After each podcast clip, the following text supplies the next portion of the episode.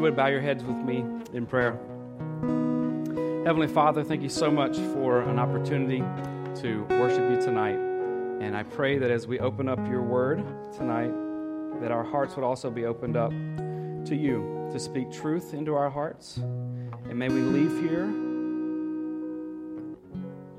transformed. May we leave here encouraged. May we leave here knowing that without a shadow of a doubt, we know that we are loved by God and we are empowered by Him to have victory in our lives. I pray this in Jesus' name. Amen.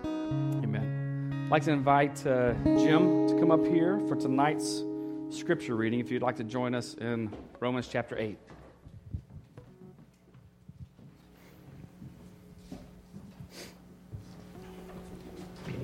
This is a reading from the New Testament letter of Romans, chapter 8, verses 28 through 30. And we know that God causes all things to work together for good to those who love God, to those who are called according to his purpose. For those whom he foreknew, he also predestined to become conformed to the image of his Son, so that he would be the firstborn among many brethren. And these whom he predestined, he also called, and these whom he called, he also justified, and these whom he justified, he also glorified. This is the word of the Lord.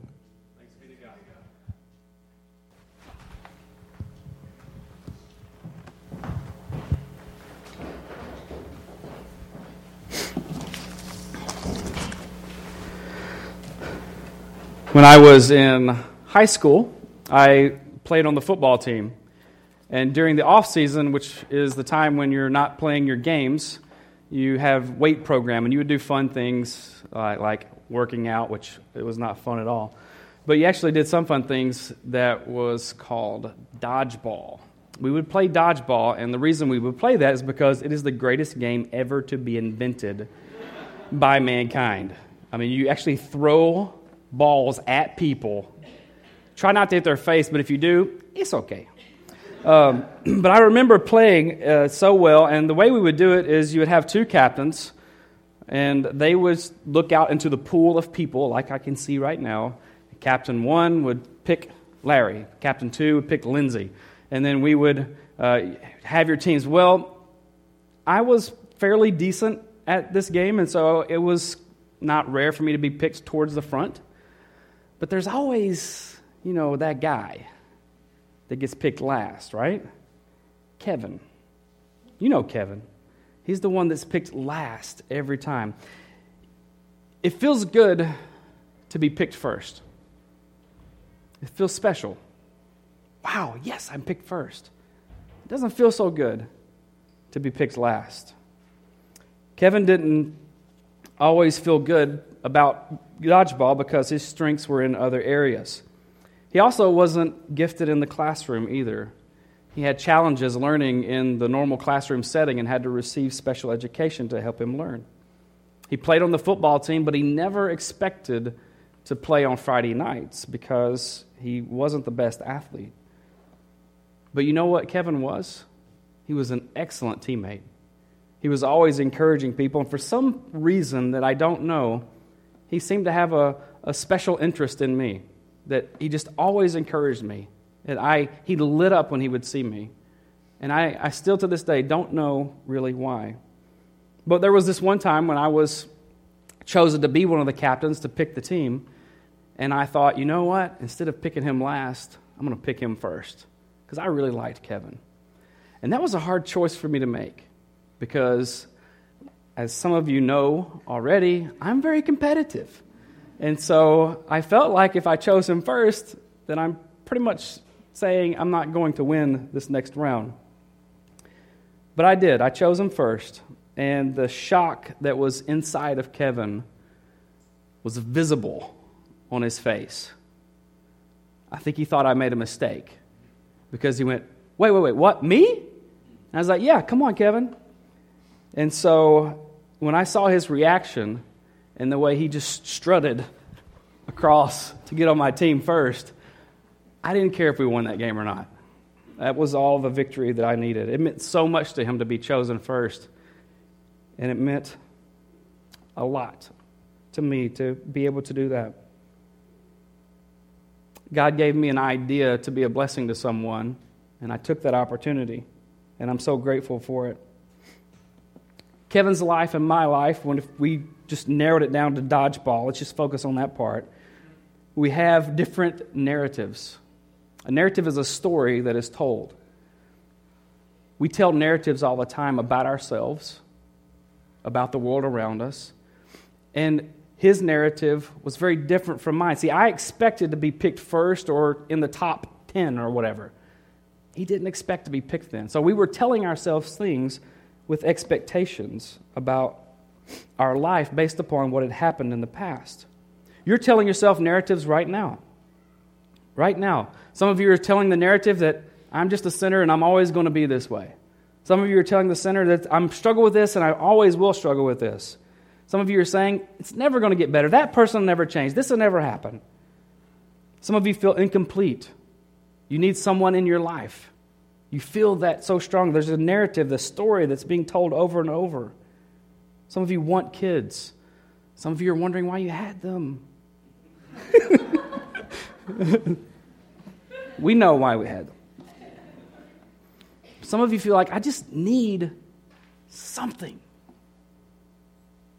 Well, today I desire for you and for me to leave here believing a new narrative, telling ourselves a new story,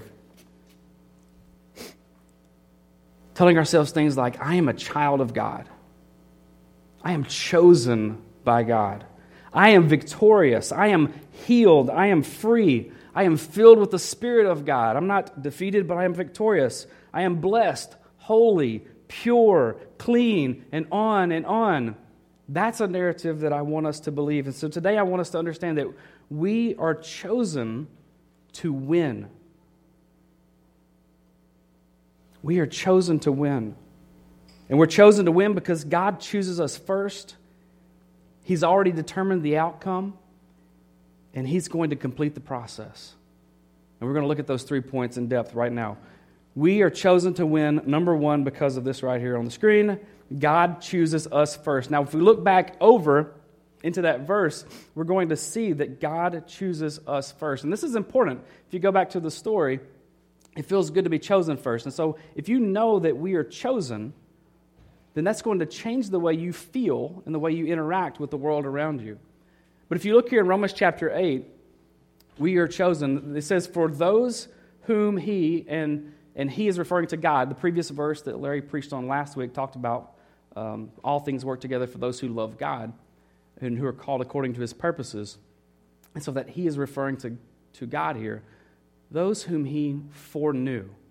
Now, we could get into some really interesting slash boring concepts about studying that word foreknew, uh, but this is not a seminary class. And so, what I want us to look at about that, about foreknew, and what that means is this.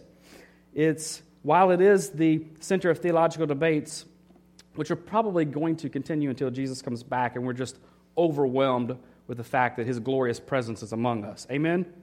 Hallelujah. I, I actually look forward to that day uh, with great anticipation. It's going to be wonderful. But what I want us to focus on now is that foreknew means that God simply knew you beforehand. He knew about you. You're not a mistake. No matter how your life began, God foreknew you and knew that you were going to be here. He knows you. You were chosen first. This means a few things, namely, it means you didn't decide one day that, you know what, I'm going to have faith in God. You were not the initiator of that. God sought you out. You were not the one who was let into God's family like some people are let on the dodgeball team. You were chosen by God to be in his family. You are not on the practice squad of the team. John, that's not good. The practice squad. He sports a lot.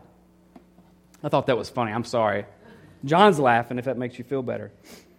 But you're not on this practice squad of the team. You made the roster. You were chosen. You didn't surprise God when you came to faith. there we go. Love John. You didn't surprise God when you came to faith.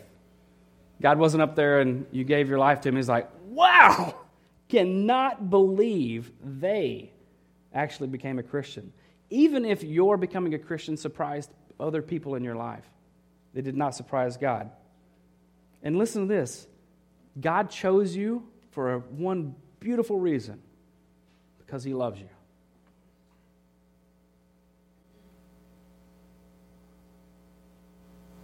How does that affect the narrative that you tell yourself?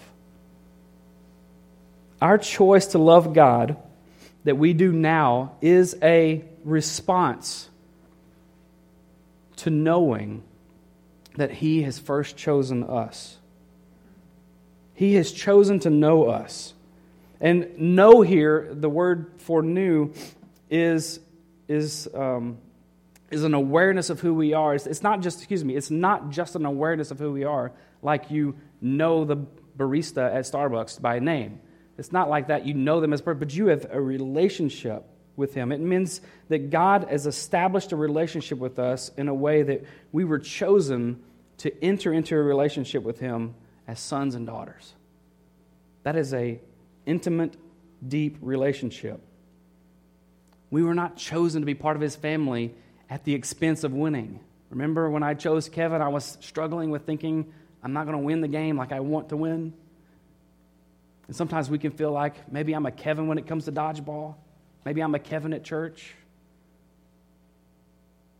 But God didn't choose you at the expense of winning, He chose you to win and to win through you. We are chosen to win because God chooses us first. That's number one. I put two fingers up because I'm about to go to number two. Number two, God determines the outcome. We are winners because we're chosen to win because, number one, God chooses us first, which is fantastic. And number two, God determines the outcome. If you and I remember that God is the one who's in control, that He is sovereign, then many of our problems will cease to be problematic in our lives. We'll live with more peace, we'll have more confidence, and we'll have a lot more joy. We see this part that God determines the outcome in the same verse, verse 29. We'll pick up there. For those whom he foreknew, he also predestined, predestined to become conformed to the image of his Son, so that he would be the firstborn among the brethren. If you would, please keep that verse up.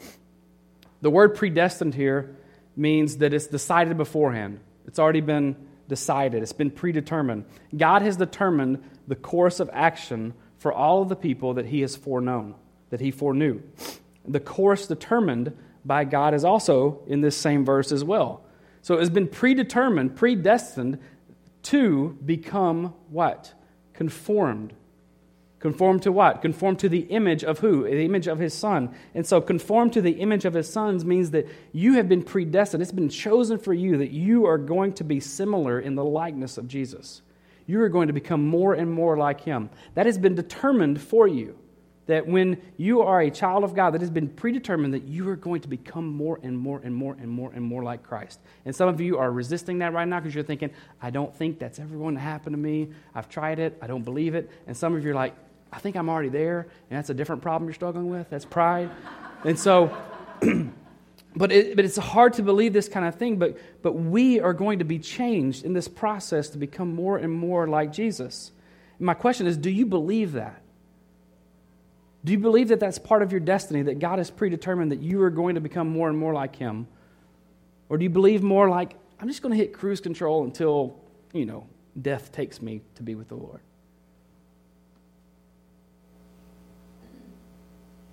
But he's not finished. You're going to become more and more like him so that, which means you're going to, this is there's a reason for this, so that he, Jesus, would be the firstborn among many brethren. Now, the firstborn among brethren means that he's going to be superior. He has the birthright. There's going to be um, a special honor. There's a special honor that is reserved for him. But at the same time, we're going to be like him. He's the firstborn of among many brethren. And I love the word many right here, too, because I've heard it in a lot of negative senses, like uh, especially when it comes to certain theologies where we talk about who is and who isn't chosen.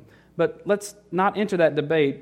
Let's realize that the word many brethren here means there's going to be tons and tons and tons of people that are going to come to faith in Christ.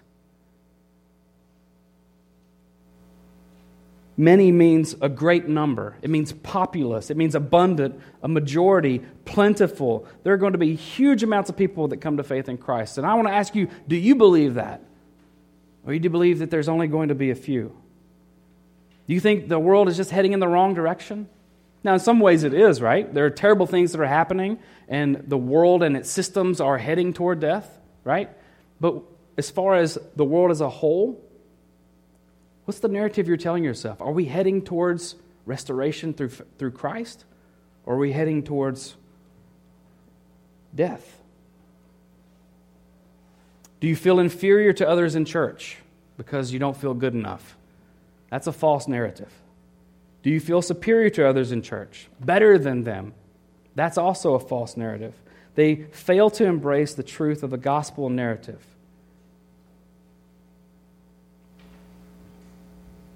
You are chosen to win because God has determined your outcome. Your outcome is that. Your outcome is total victory. And the third point is this God completes the process. So he chooses us first, he determines the outcome, he also he completes the process. If you notice every one of these points has who at the center? It's not me, is it? And it's not you, but it's God. It is God who is doing the work. I need this truth that God completes the process every moment of every day. I put way too much emphasis on my ability to be faithful. When I do well, I suffer from pride and I feel better than you or whoever that person is that I feel like I did better than. I suffer from pride. When I fail, I suffer from despair. And I think, I don't even know how God could love me right now because what I just did was horrible. You see what's wrong with that narrative? I have myself at the center of it. What a terrible tragedy. We will do well to remember that it is God who completes the process within us. The Apostle Paul lays out that process for us in the next verse, verse 30. There are three steps in the process which God completes in us. And he says, And these, remember the qualified, these are the ones whom God foreknew and whom he predestined. Those whom he predestined, he also called. And those whom he called, he also justified. And those whom he justified, he also glorified. So three things happen. Those who were predestined were called, they were justified, and they were glorified. Now, these are the truths of the process that the Lord does within those who are foreknown. So, called means that you're summoned or invited or called to a task. So, being called is simply this when you hear the gospel of Jesus being preached, it stirs within you to respond. And this gospel works so powerfully within you that it brings you to life and faith and urges you to baptism, which we just saw tonight. And it floods your heart with the love for God. And it does it by the Holy Spirit. That's what called is that the gospel proclamation goes out and it, it hits right in here and it causes a response within you. And you say, Yes, that's me. I believe you are called. And everyone who's been predetermined or predestined and foreknown is called. Have you been called?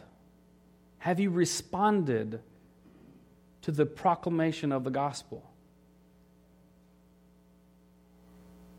The second thing is that you've been justified. Justified is a beautiful word that this is a fantastic verse, by the way, that it would be great to memorize. Bless you.